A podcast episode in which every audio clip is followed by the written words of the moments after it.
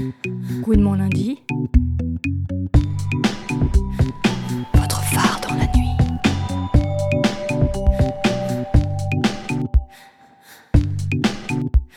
Alors d'abord vos corps qui se séparent.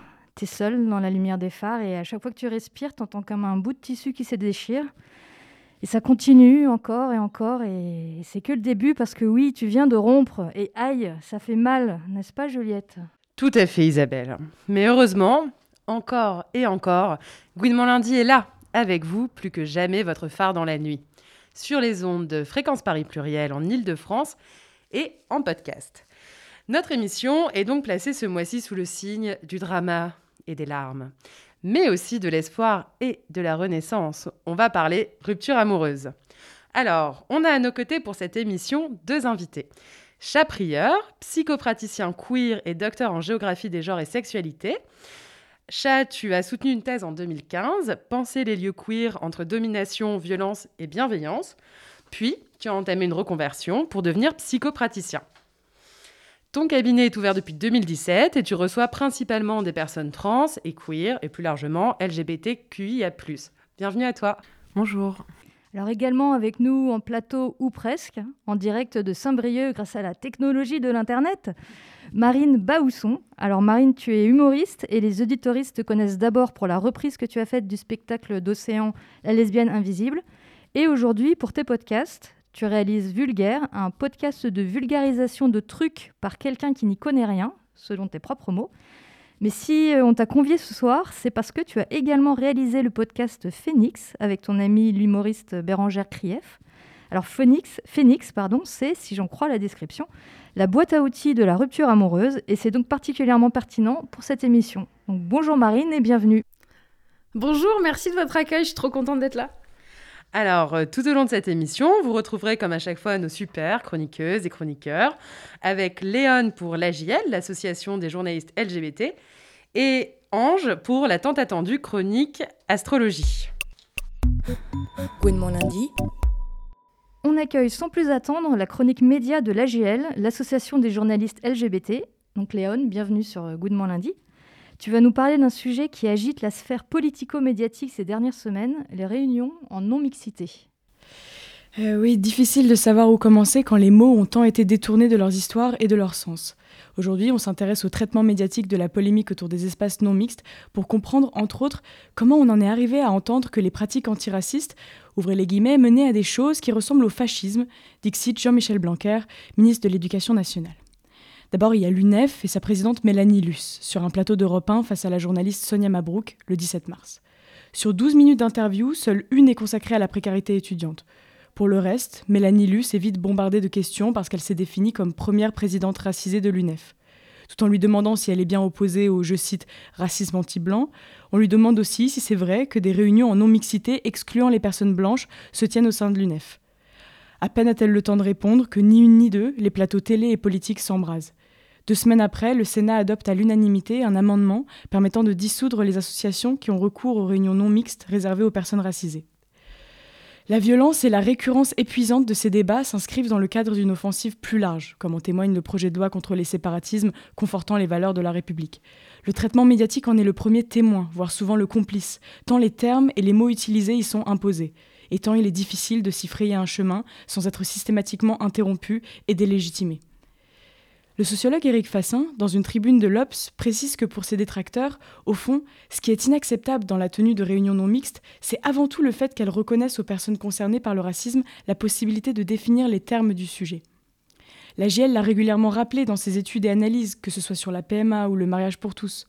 On demande inlassablement aux personnes concernées de se justifier sur tel ou tel propos, et tout est fait pour les empêcher d'exposer la valeur systémique des oppressions les personnes concernées sont aussi délégitimées parce que tenant forcément un discours militant.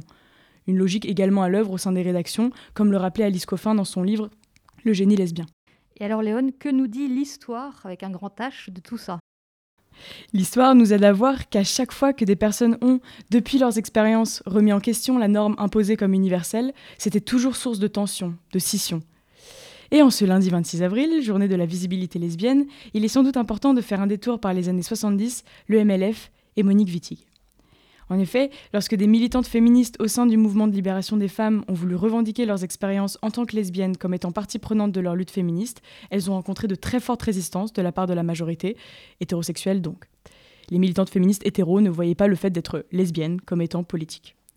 Ainsi se crée le mouvement radical lesbien des Gouines Rouges en 1971 en France et s'exile Monique Wittig aux États-Unis, où le lesbianisme politique est en pleine expansion.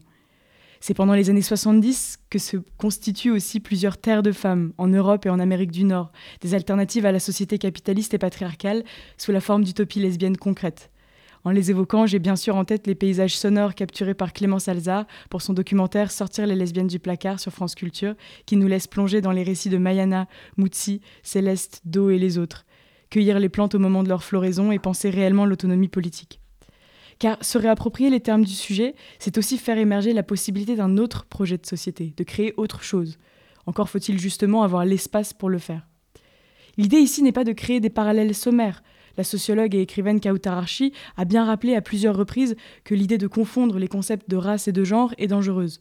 La preuve en est, aujourd'hui, les exemples parlant de non-mixité genrée, surtout lorsqu'ils sont présentés par des femmes blanches, sont bien plus acceptés que les espaces non mixtes entre personnes racisées.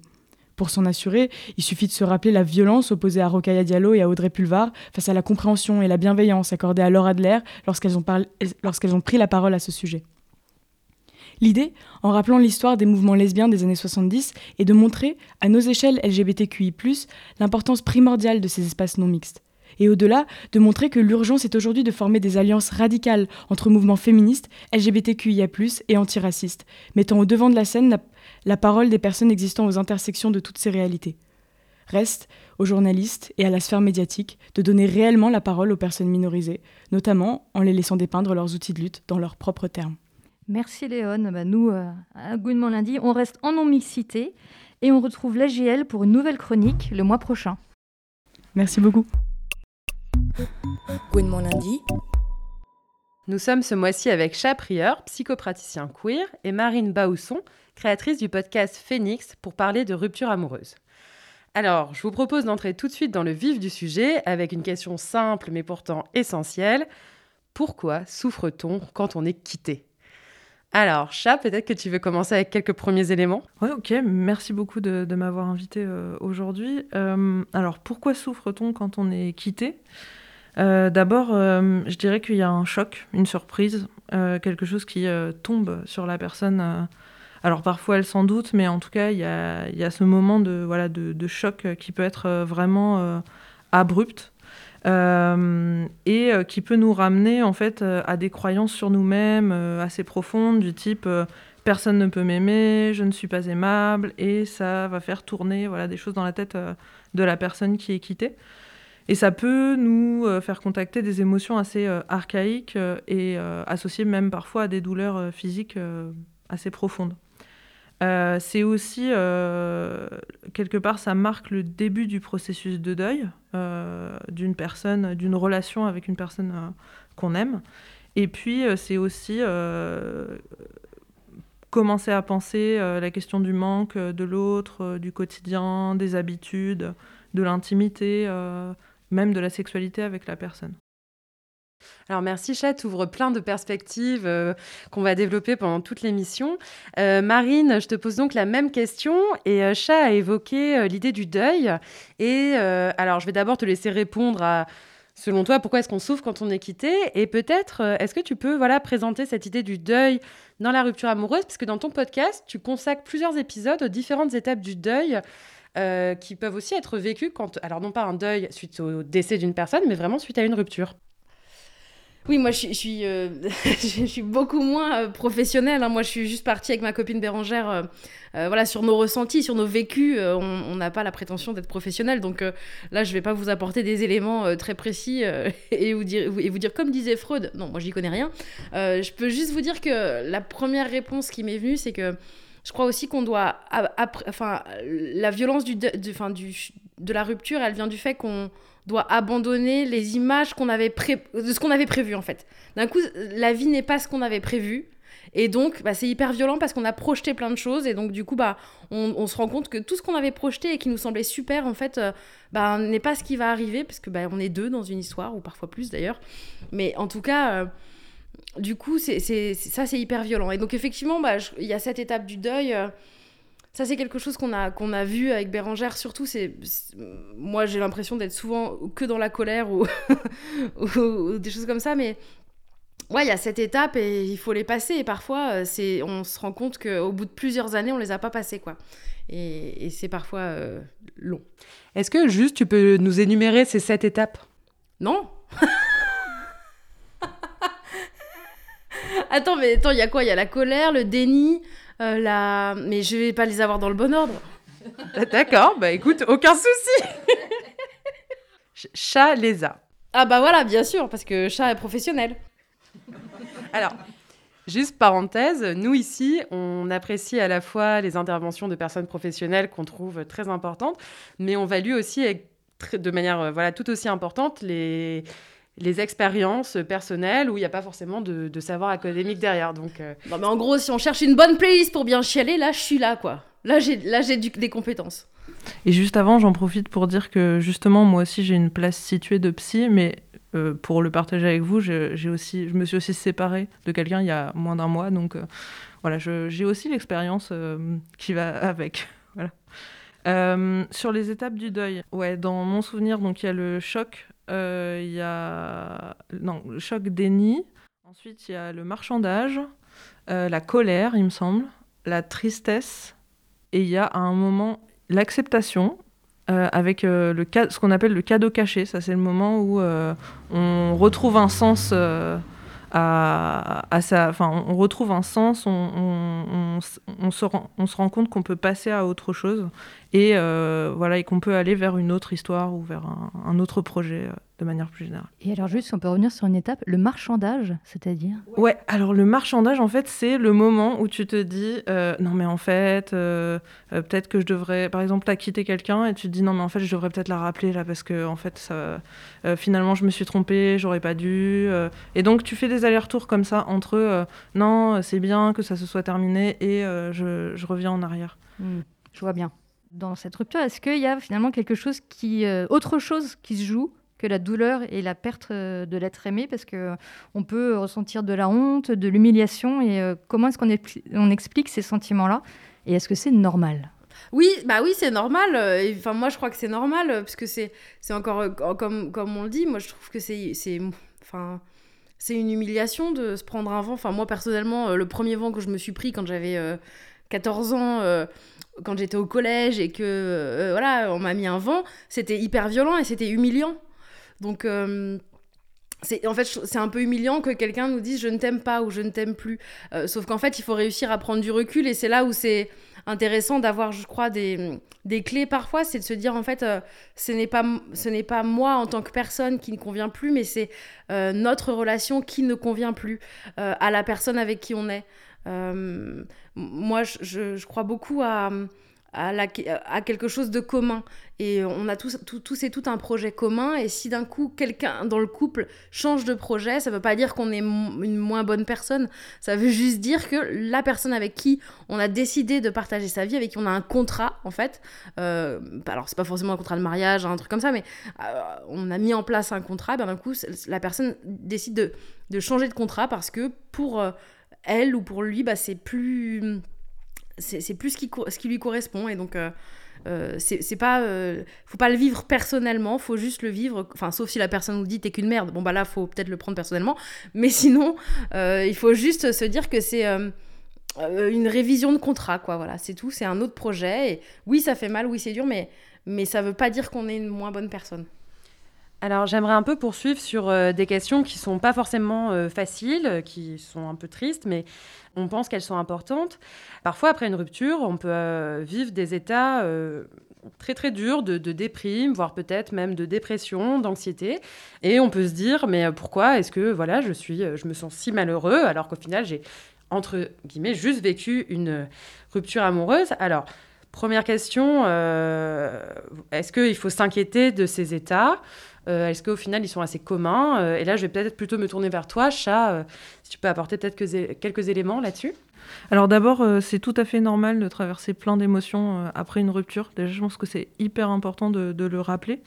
Moi, je dirais plutôt que de les gérer, c'est vraiment apprendre à les identifier, à les traverser, à les regarder, et en même temps à savoir qu'elles ne nous définissent pas. C'est-à-dire que c'est quand on, quand on a ces émotions complètement débordantes, on peut avoir l'impression qu'on est que c'est tout nous, j'ai envie de dire, euh, qui, qui, sommes euh, si mal. En fait, en général, c'est souvent une part de nous très souffrante. Et donc déjà, parfois se dire, bah, il y a vraiment une part de moi qui souffre très fort, ça aide déjà à prendre un tout petit peu de recul sur le fait que c'est pas absolument tout tout notre être euh, qui, qui, souffre. Ces émotions, elles sont en fait souvent créées par des pensées négatives qu'on a sur nous-mêmes, sur les autres ou sur le monde, du type je suis nul et seul, les autres me font tellement de mal, je ne peux avoir confiance en personne, le monde, est pourri, enfin tout un, tas de, croyances comme ça, euh, qui euh, nous font en fait ensuite entrer dans des émotions et des états qui sont euh, très difficiles. Est-ce qu'il faut s'inquiéter? Tu demandais tout à l'heure. Il faut s'inquiéter si on n'arrive plus à effectuer les tâches du quotidien pendant trop longtemps. Et alors à ce moment-là, peut-être qu'un suivi psy déjà, et puis peut-être qu'une prescription d'anxiolytique ou d'antidépresseur est nécessaire. C'est pas une honte. Il euh, n'y a, pas de, voilà, a, y a pas de honte à ça, mais c'est vraiment à évaluer au cas par cas. Ça va dépendre de la vie des, des personnes par ailleurs. Euh, voilà. Dans ces cas-là, tu as dit un peu comment on peut prendre soin de soi, c'est d'aller voir euh, peut-être un thérapeute, une thérapeute. Et Marine, toi, est-ce que dans ces cas-là, oui, tu aurais des conseils pour voilà, comment on peut prendre soin de soi quand on est vraiment un peu au fond du trou?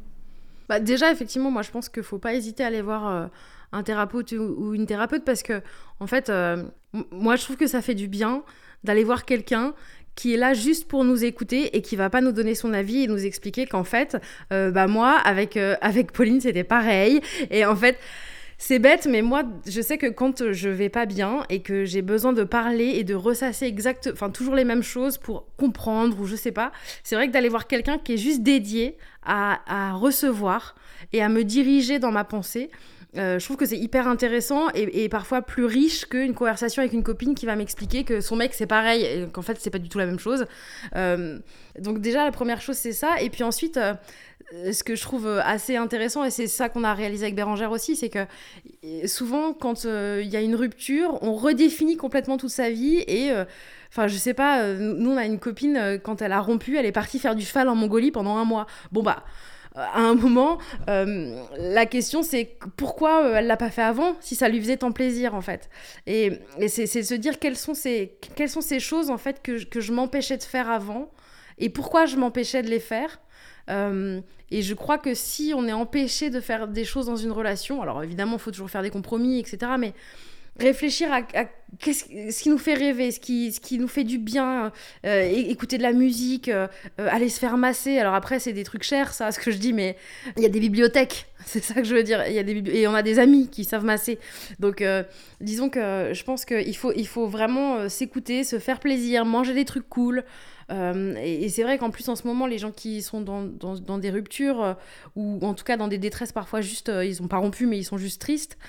Euh, c'est compliqué avec le Covid parce que d'un coup, on, on, bah, on, peut plus faire tout ce, qu'on, tout ce qui nous faisait plaisir avant, aller au cinéma, aller au théâtre, aller rire. Mais il y a plein d'autres choses. On peut se donner des défis, se dire euh, bah tiens, je vais essayer de trouver euh, trois types de fleurs différents aujourd'hui et essayer d'aller voir dehors des choses. Et, et c'est dur parce que parfois il faut se faire violence, mais je crois aussi qu'il faut accepter notre état parfois.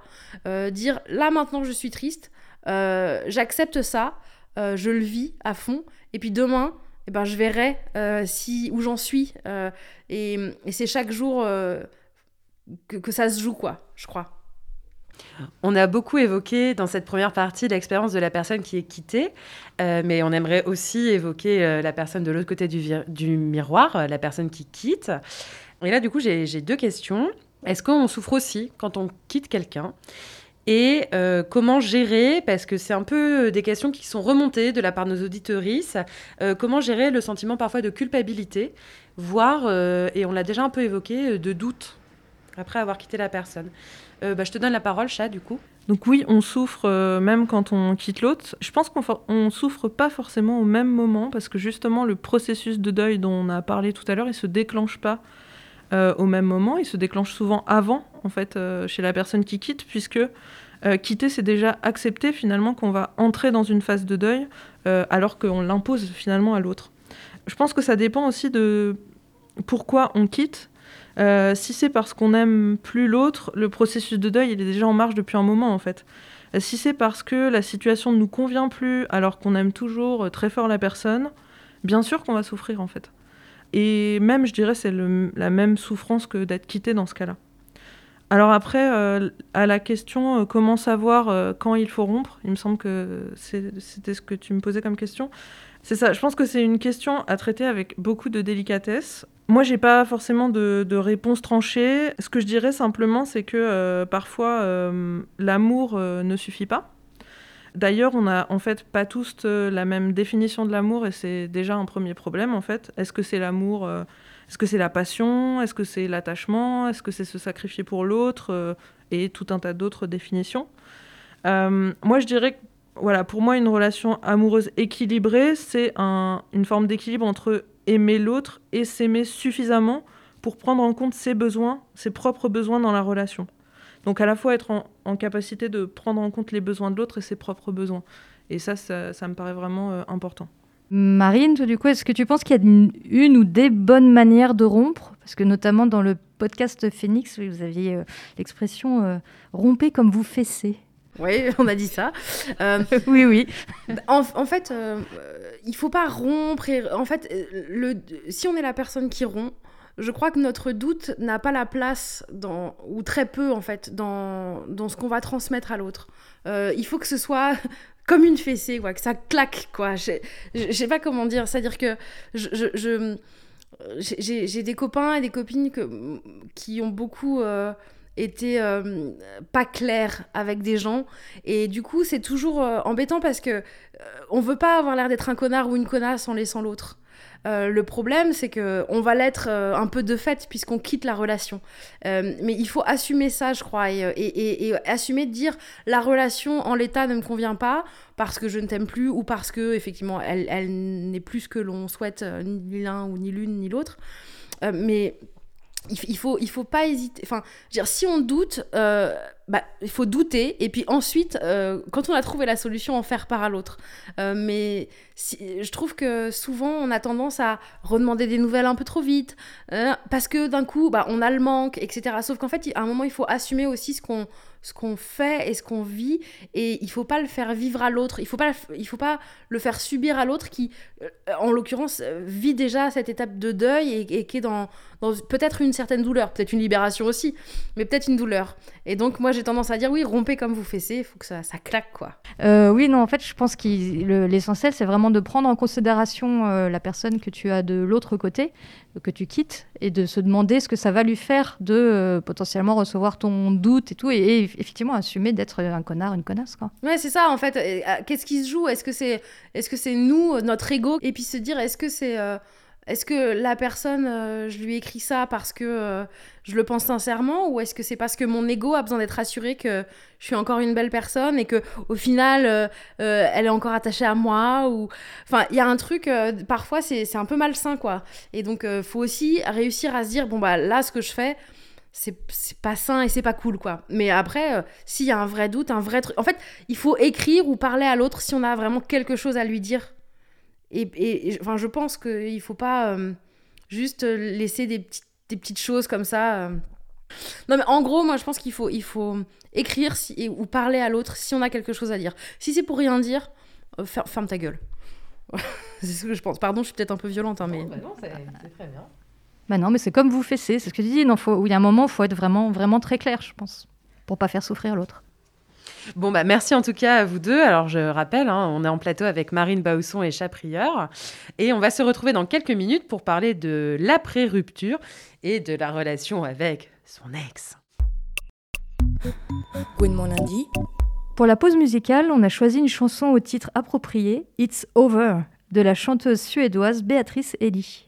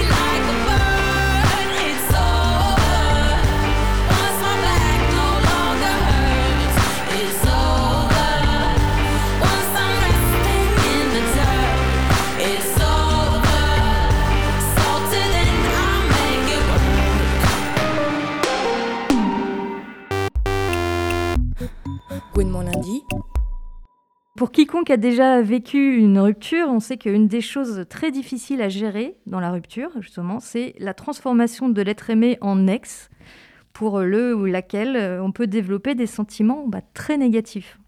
Alors la première question qu'on se pose souvent, c'est faut-il couper les ponts? Chat, est-ce que tu as un avis sur la question? Oui, mon avis, c'est que c'est mieux de couper les ponts jusqu'à la disparition des sentiments amoureux. Euh, voilà. Particulièrement pour moi, si on a un attachement anxieux, euh, c'est-à-dire si euh, en fait euh, on a tendance à hum, avoir peur de l'abandon, qu'on a tendance à vouloir absolument s'attacher à l'autre, récupérer l'autre, etc. Dans ce cas-là, il vaut mieux vraiment faire une rupture très nette pendant un, un certain temps et puis après, bah, on peut toujours rediscuter de ça plus tard, mais dans un premier temps, je pense que oui, c'est important. Alors une fois qu'on a euh, passé cette phase un peu de tristesse, de douleur, il y a euh, quelque chose qui arrive dans notre esprit qui est il faut se venger à présent. Alors, se venger de son ex, bonne ou mauvaise idée? Marine, on t'écoute. Bah, ça dépend euh, quel type de vengeance. si c'est tuer son chat et crever ses pneus, non, c'est pas une bonne idée. si c'est euh, euh, gagner euh, beaucoup d'argent en grattant à Vegas, ouais, il y a une petite, une petite vengeance un peu cool. Moi, j'ai tendance à dire que non, en fait. en fait, on, je crois qu'on n'a pas besoin de se venger si on est au clair avec soi-même. C'est-à-dire que si on a effectivement plus de sentiments, quels qu'ils soient, en fait, que ce soit ou de la colère ou de ou de l'amour en fait on est on- il faut être bien avec soi et quand on est bien avec soi on n'a plus besoin de se venger je pense après c'est plus facile à dire qu'à faire hein. Bon, alors là, on dit qu'on donc on, on- a coupé les ponts, on ne s'est pas vengé, mais qu'est-ce qu'on fait des choses qu'on a pu avoir en commun? Euh, Des objets ou des animaux ou même des groupes d'amis? Parce que ça peut devenir super compliqué hein, de gérer sa vie sociale quand on doit toujours s'inquiéter de recroiser ou non euh, son ex et quand on a euh, plein d'amis en commun, sachant qu'on est dans un milieu qui est un peu petit et qu'on croise quand même beaucoup de gens souvent.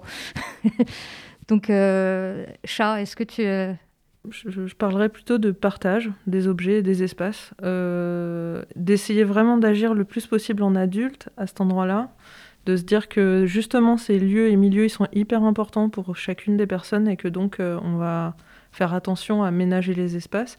Si ça s'est mal fini entre les deux personnes, qu'il y a eu de la violence ou quoi, on peut faire appel soit à des proches pour un partage d'espace par exemple, mais sinon euh, voilà. euh, euh, si ça s'est pas trop mal fini et que c'est que c'est ok, euh, bah, on, on essaie de le faire euh, en toute intelligence. Quoi.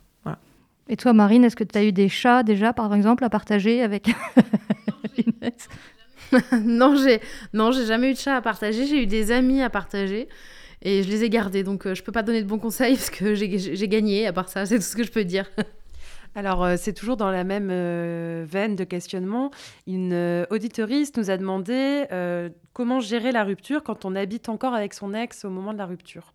moi je l'ai jamais je l'ai jamais vécu donc je peux vraiment pas trop dire mais bon courage franchement je t'envoie je t'envoie tout mon soutien Bon courage de la part de, de Marine. Chat, est-ce que tu aurais une, Ça va peut-être rejoindre la réponse à la question précédente. Oui, ça peut être euh, faire une forme de partage d'espace. Après, en- encore une fois, ça dépend vraiment de la qualité de la relation. Est-ce que c'est une rupture parce que euh, ça fait très longtemps qu'on est ensemble et qu'en fait on, on, s'aime plus de la même manière, mais c'est quand même ok euh, de vivre ensemble? Dans ce cas-là, bah, on essaie de trouver un appart le plus vite possible et sinon, euh, bah faut, enfin, non, j'ai pas d'autre solution. en fait, désolée. On est un peu dans la merde en fait. C'est ouais. C'est vraiment pas la, Ouais, la- c'est la ça. meilleure solution. ouais. Il faut peut-être avant la rupture avoir prévu de lui dire de déménager, mais là c'est ça doit être quelque chose quand même. Et après une rupture, est-ce que euh, Marine, tiens, à ton avis, est-ce qu'il vaut mieux rester un peu seule après une rupture ou euh, essayer de se remettre tout de suite en couple? Moi, je crois que ça dépend des gens. hein. Il y a des gens à qui ça fait du bien de jamais être seul et d'autres euh, à qui la, la rupture, enfin la solitude absolue est nécessaire.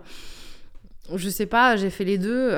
je peux pas, je peux pas vous dire s'il y a eu un truc qui était mieux que l'autre. Je sais que quand euh, d'un coup il y a une, nouvelle histoire qui commence, même si à la base, par exemple, la, personne avec qui je suis en ce moment. euh, c'était un peu, euh, j'avoue, où je me suis dit, il se passera rien, c'est un pansement, et puis en fait, euh, c'est pas du tout un pansement, et, c'est l'amour de ma vie. Donc je, je, je, saurais pas quoi dire. faut juste, faut juste s'écouter en fait. On est obligé de rien. Moi je sais qu'il y a des fois où j'ai rompu et j'ai des copines qui me disaient mais va sur Tinder. Et je suis là oh là là. Et ça me gonflait et puis en fait euh, je le sens, je le sentais pas. Puis une autre fois je l'ai senti. Enfin ça, ça dépend vraiment. Faut juste s'écouter. Une autre question qui nous a été posée euh, en ligne. Pourquoi est-ce qu'on peut être celui, celle qui a quitté et quand même souffrir quand son ex se remet en couple ou retombe amoureux, amoureuse? Chat?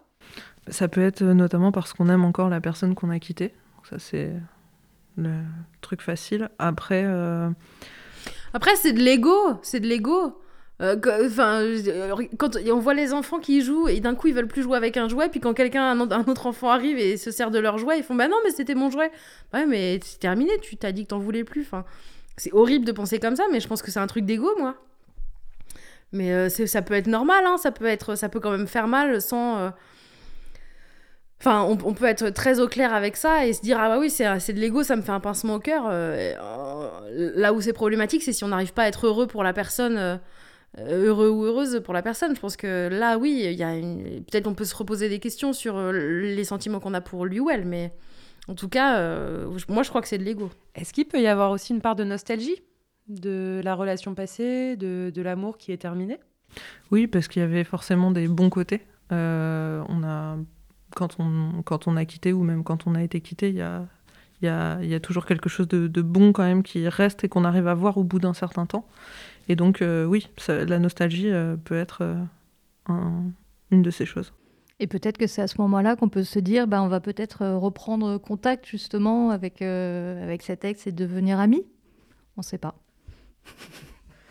voilà. Et bien justement, c'était une transition formidable. Non, donc, est-il possible et souhaitable de devenir ami avec son ex? Parce que euh, apparemment, c'est, ça a l'air euh, assez fréquent quand même euh, chez les lesbiennes ou les personnes bi. Alors j'ai l'impression que c'est soit on déteste complètement son ex, soit ça devient ça, son meilleur ami, sa sœur, un truc incroyable. Moi, je pense que ça dépend, encore une fois, si on a, si une personne a un sentiment amoureux encore, qui, qui existe encore, je pense que c'est vraiment pas une bonne idée. Parce qu'on va être encore dans ce truc de chercher à reconquérir l'autre. Si c'est vraiment euh, une envie d'être ami parce que, en fait, euh, c'était une personne qu'on aimait beaucoup par ailleurs, euh, oui. Mais tant que ça reste clair, il faut vraiment que ce soit très clair, je pense.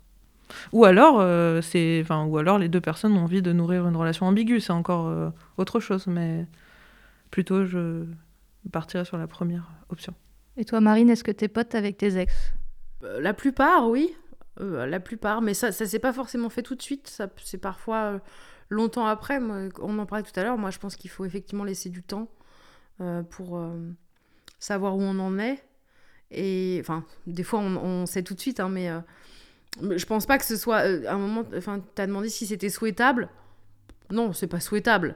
Mais enfin, c'est si ça arrive, c'est cool et, et, et c'est hyper riche comme type d'a- d'amitié. Euh, parce que je sais que moi, j'ai certaines relations avec euh, certaines ex euh, où, elles, me, connaissent enfin, les, ex sont quand même très très fortes pour donner des conseils de cœur, puisqu'en fait, elles nous connaissent précisément dans la relation. Et je sais que moi, des fois, ça m'arrive de dire, mais tu sais, quand je fais ci ou quand je fais ça, ou. Donc, ça, peut être quand même très précieux, finalement, ce type d'amitié. Alors, je pense pas que ce soit obligatoire, mais au final, c'est agréable. Gwen mon. On arrête tout car la chronique d'Astrologuine, c'est maintenant. Ange, nous sommes entrés dans le mois des taureaux. Avant de commencer ma chronique sur les taureaux, il faut que je fasse mon mea culpa. C'est vrai, j'ai failli louper l'enregistrement parce que j'avais la flemme. Non. Je dis ça parce que j'ai pas envie qu'on me coupe l'accès à mon compte Netflix, que je squatte gratos sur le compte de leur gentillesse surtout. Maintenant que c'est bon, que j'ai enchaîné le premier cliché comme un pro, je vais pouvoir commencer une nouvelle chronique à peu près correcte. La saison des taureaux, c'est le bon moment pour s'affirmer. Attention, j'ai pas dit que c'est le moment d'enfoncer des portes ouvertes et de jeter les pieds en avant dans la bagarre. On a eu toute la saison des béliers pour faire ça. Dans ce signe, ce que l'on va affirmer dans le mois à venir a vocation à rester. Parce qu'on le sait tous, les scorpions mis à part, c'est bien les taurus les plus rancuniers du zodiaque. Donc là, la saison qui arrive, euh, on en profite? Oui, oui, on chill et on profite de là où on en est arrivé. Les bêtes à cornes, c'est bien pour se déterre, mais dans le taureau, il y a Vénus, et Vénus nous demande aussi d'apprécier ce que l'on a obtenu, de faire une pause pour apprécier le chemin déjà parcouru. À noter que Vénus est aussi dans le signe du taureau en ce moment, ce qui nous annonce un printemps caliente où on va enfin pouvoir faire des dates en extérieur. La saison du taureau, c'est aussi le bon moment pour prendre soin de soi. Bon, je suis d'accord, ça c'est toute l'année, mais plus maintenant quand même. Alors, on lésine pas sur les gommages, les masses, les siestes et surtout pas sur les séances de psy. Et qu'est-ce qu'on peut faire d'autre? Alors mon petit doigt me dit que tu nous as concocté quelque chose de particulier pour les taureaux. Pour la chronique spéciale Taurus, je vous ai préparé le brunch parfait en l'honneur de celles qui sont sûrement les chefs les plus gourmands et croquants de tous les signes. Premier point, les pancakes. Un classique pour un lendemain de date où tu vas avoir l'air chic et classe avant d'appeler ta ou ton BFF et d'aller prendre une douche. Le jus d'orange frais, plein de vitamines vu que t'as dormi 3 heures et sa variante festive, le mimosa si c'est vraiment dimanche et que t'as rien à foutre. Et des œufs brouillés parce que le drama, ça creuse. Évidemment, j'allais parler de bouffe pendant la chronique des taurus. Pour qui vous me prenez S'il y a un cliché, je l'attrape, c'est ma mission.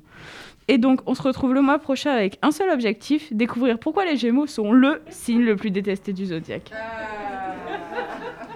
Bah, on a hâte de faire la fête aux Gémeaux. Euh, merci Ange.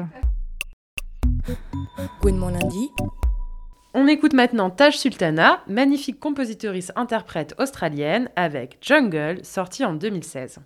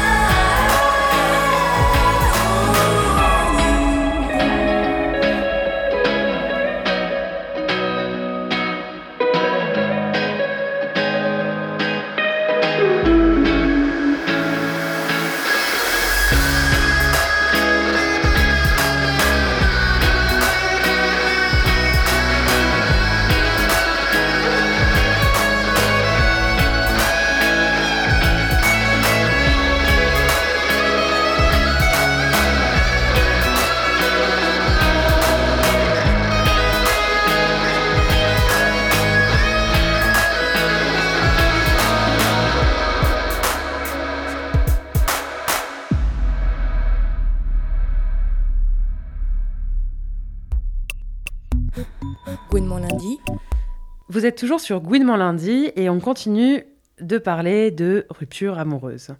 On a beaucoup discuté jusqu'à présent des souffrances liées à ces ruptures, mais sur une note plus positive et euh, pour donner un petit peu d'espoir. On aimerait euh, parler euh, des deux des renaissances que peuvent représenter aussi une rupture. Marine, tout à l'heure, tu évoquais le fait qu'une amie à toi, après une rupture, était partie faire du cheval en Mongolie, ce qui était un beau projet de renaissance. Donc euh, voilà, est-ce que selon toi, une rupture peut aussi représenter la possibilité d'une renaissance? En Mongolie, bah oui, évidemment, ça peut être la possibilité d'une renaissance. En fait, euh, d'un coup, euh, un contrat de couple qui se modifie, forcément, c'est c'est aussi euh, se repenser soi, en fait. Avant de se repenser dans la relation, c'est d'abord se repenser soi et se, se recentrer, quoi. Et donc, euh, bah, ressentir euh, exactement ce dont on a envie, ce dont on a besoin et et peut-être effectivement que c'est parti en Mongolie avec des chevaux. Bon, faut un budget, hein, mais c'est tout.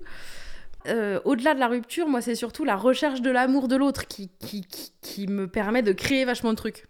C'est-à-dire que moi, quand je suis amoureuse, je vais inventer des tas de trucs pour vraiment qu'on m'aime. Ça marche rarement.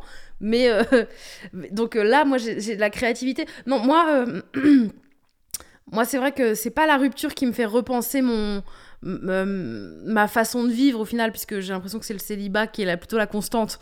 Donc, mais après, des fois, je fais des grands projets. hein. je me dis, je vais faire plus de gym. Si, bah si. Alors, si, par exemple, j'ai perdu euh, 30 kilos une fois. Bon. Bah ça c'était un projet, mais en fait il n'était pas juste puisque j'ai perdu que 30 kilos en me disant je vais arriver, je vais avoir l'air complètement différente devant elle et du coup elle va m'aimer. Bon bah voilà, c'était pas la bonne raison en fait, il fallait faire un régime pour moi et pas pour qu'on m'aime. Donc euh, voilà, mais c'est le genre de truc que j'ai pu faire, oui effectivement.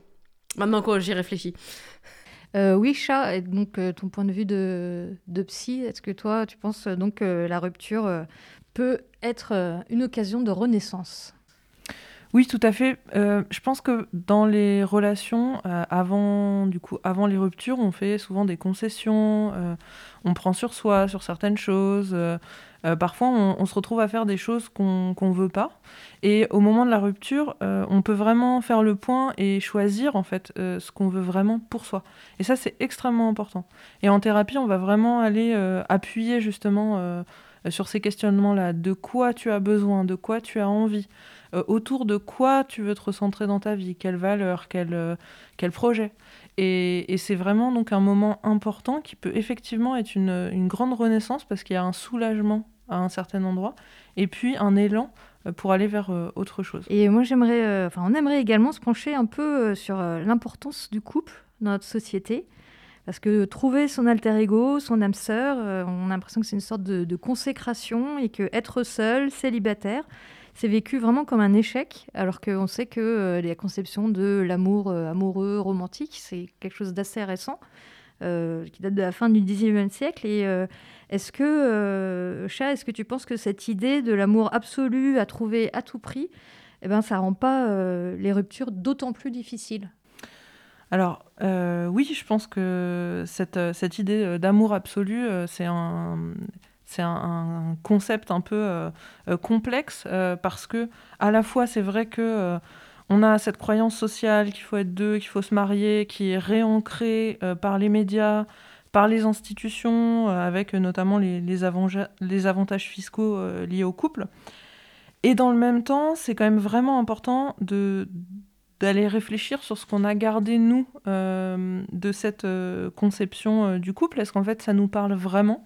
Je sais pas, parce qu'on a besoin de stabilité, parce qu'on a besoin de sécurité euh, Ou est-ce que c'est quelque chose d'enfermant et on préférerait soit être célibataire, soit euh, euh, d'autres types de, de relations.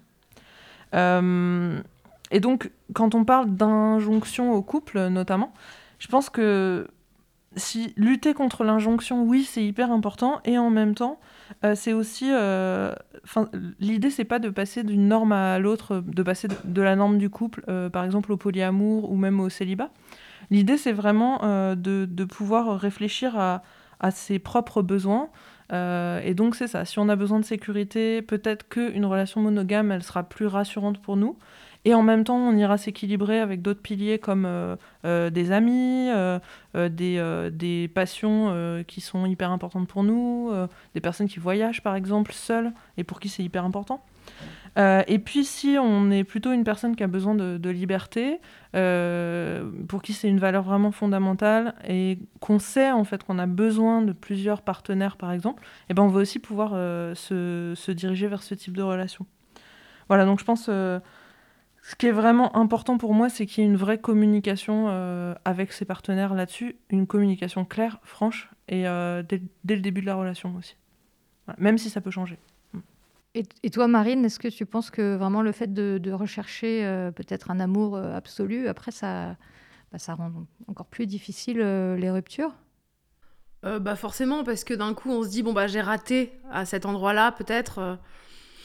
Mais je pense qu'il faut toujours être prêt euh, et prête, euh, comme, comme tu viens de dire, de, de- à, repenser tout ça et puis euh, à se poser les questions aussi. Est-ce que c'est la passion que je veux? En, fait, moi, ce que je conseillerais à ce niveau-là, c'est d'écouter le nouveau podcast de Victoire les- Le cœur sur la table. Pour le coup, il est. Déjà, il est très inclusif, donc on va pas se sentir forcément exclu de, de tout ça. Mais en plus, il, il- il repense vraiment toutes ces questions et, et, il fait se les poser. euh, euh, franchement, il y a plein de choses que je pensais acquises euh, dans la vie et, et que j'avais pas forcément identifié comme un schéma social. Par exemple, dans ma tête, un couple doit forcément dormir ensemble.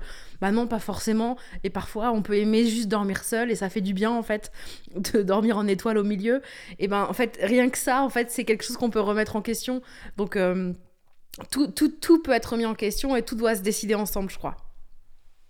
Ou pas. Avant de conclure, est-ce que, on l'a déjà un petit peu euh, évoqué, mais est-ce que vous avez euh, un remède à conseiller pour les moments de rupture? Soit euh, un livre, une série, une musique, une activité? Marine, peut-être On peut commencer par toi Est-ce que je peux faire mon auto-promo? Avec Bérangère On a fait un, on a fait un petit, on a fait un podcast qui s'appelle, enfin, donc dans Phoenix, on a fait deux épisodes qui s'appellent Ego Boost. Dans lequel on dit euh, t'es vraiment une belle personne pendant 1 minute 15 à la personne qui nous écoute en disant vraiment j'ai jamais rencontré quelqu'un d'aussi incroyable que toi. Et je pense que ça c'est con mais je pense que ça peut faire du bien. Bon on, a parlé de Justin Timberlake euh, bon c'est parce qu'on savait pas encore tout ce qu'il avait fait à, Britney Spears mais voilà faut pas nous en vouloir. Donc je pense qu'il y a ça et puis euh, et Camille Lelouch a fait une chanson qui s'appelle Je remercie mon ex qui vraiment euh, qui est assez rigolo enfin elle est rigolote parce qu'elle dit je remercie mon ex ça bouge ça donne envie de danser. Bon faut pas écouter les paroles parce qu'elle remercie pas du tout son ex. Vraiment elle a, elle a pas encore eu les sept étapes du deuil hein, mais la, la, chanson est assez rigolote elle, elle fait bouger donc euh, voilà je, je- peut-être que ça ça peut faire du bien. Et le sucre et le sucre. Moi, je recommande une méditation d'autocompassion. Euh, c'est euh, bon, je pourrais vous donner le lien, euh, mais en, en gros, la méditation d'autocompassion, l'idée c'est de partir. par exemple, on se sent pas bien, on se sent hyper triste, traversé justement par le deuil de la relation, et on va tranquillement aller ressentir ce qui se passe dans son corps. On va aller écouter l'émotion qui est là, et on va traverser en venant se soutenir soi comme si on était, euh, on allait s'asseoir à côté de nous et, euh, et euh, nous aider, nous soutenir là-dedans. Et, et, et voilà, et se, pareil, se faire des compliments, s'aider. Donc moi, je trouve que c'est un outil vraiment génial que je recommande de plus en plus en thérapie de manière générale. Et alors, je voudrais terminer sur une petite question subsidiaire qui, pour le coup, est un peu hors sujet par rapport à cette dernière partie, mais qui a été posée par une de nos auditorices et qu'on a trouvée jolie. Et voilà, on pense que c'est important de, la mettre dans cette émission. Donc, pour conclure, aimera-t-on toujours son premier amour? Marine. Je crois que c'est pas le premier amour qu'on aimera toujours, c'est l'idée du premier amour. Moi, je, n'aime plus mon premier amour. J'aime, euh, j'aime ce que, j'aime ce qu'elle a représenté, j'aime ce qu'elle, euh, ce qu'elle, a créé chez moi, mais elle, je, je, je, je l'aime en tant que personne, comme ça. Mais mais j'ai plus d'amour. euh, Enfin, on n'est pas tous euh, Jo- Joey et Dawson et Pessy, quoi. Il y a un truc. euh, je crois qu'au bout d'un moment, on, évolue et, moi, je crois qu'on on, on peut hein, toujours aimer, mais ça veut dire que c'est pas fini. Euh, Enfin, je crois. Ouais, je crois. Oui, puis c'est émouvant, c'est bouleversant l'amour. et quand c'est la première fois qu'on ressent les papillons dans le ventre, ou. euh, moi, j'avais pas les papillons, moi j'ai des espèces de. J'ai l'impression que tous mes organes descendent en bas de moi. D'un coup, il y a un truc comme ça, ça me fait comme un choc. Bah, ça, ce choc-là, il est. Il est, il, est, il est génial quand ça arrive la première fois, c'est bouleversant. Donc euh, oui, ça j'aime. J'aime que quelqu'un ait créé ça chez moi. J'aime, mais, mais, mais la personne, euh, au final, je l'ai revécu. Donc euh, Il y, a, y a aussi la question, quand on est lesbienne, gwyn, queer, de le premier amour, gouin, ou... Enfin, c'est aussi découvrir, découvrir euh, une forme de sensualité différente, tout un univers euh, euh, de voilà de d'amour, de présence à l'autre euh, qui est vraiment complètement différent. Et je pense que oui, ça c'est inoubliable. Eh bien, un grand merci à nos invités, Chaprieur et Marine Bausson, et à toute l'équipe, Inès, Isor, Serena, Karma, Sophie, Isabelle à l'animation. Merci Isabelle. Merci Juliette. Merci également à nos chroniqueuses et chroniqueurs, Léon et Ange. Et puis, allez, tant qu'on y est, merci à nos ex qui ont inspiré cette émission. On a aussi une grosse pensée pour la Constellation, le lieu de convivialité LGBTQIA+, qui nous accueille ici, en ce moment même à Paris, pour enregistrer nos émissions. Et ce, depuis le début de l'année. Malheureusement, la Constellation, ça va fermer à cause des complications liées à la pandémie. On remercie donc vraiment beaucoup, beaucoup Laureline et toute son équipe qui nous ont fait confiance. Laureline que j'ai rencontrée une fois et qui nous a donné les clés du lieu. Et on espère vraiment qu'un lieu comme celui-ci va pouvoir renaître très prochainement. Allez, le soleil n'est pas mort et on se retrouve le mois prochain. D'ici là, prenez soin de vous.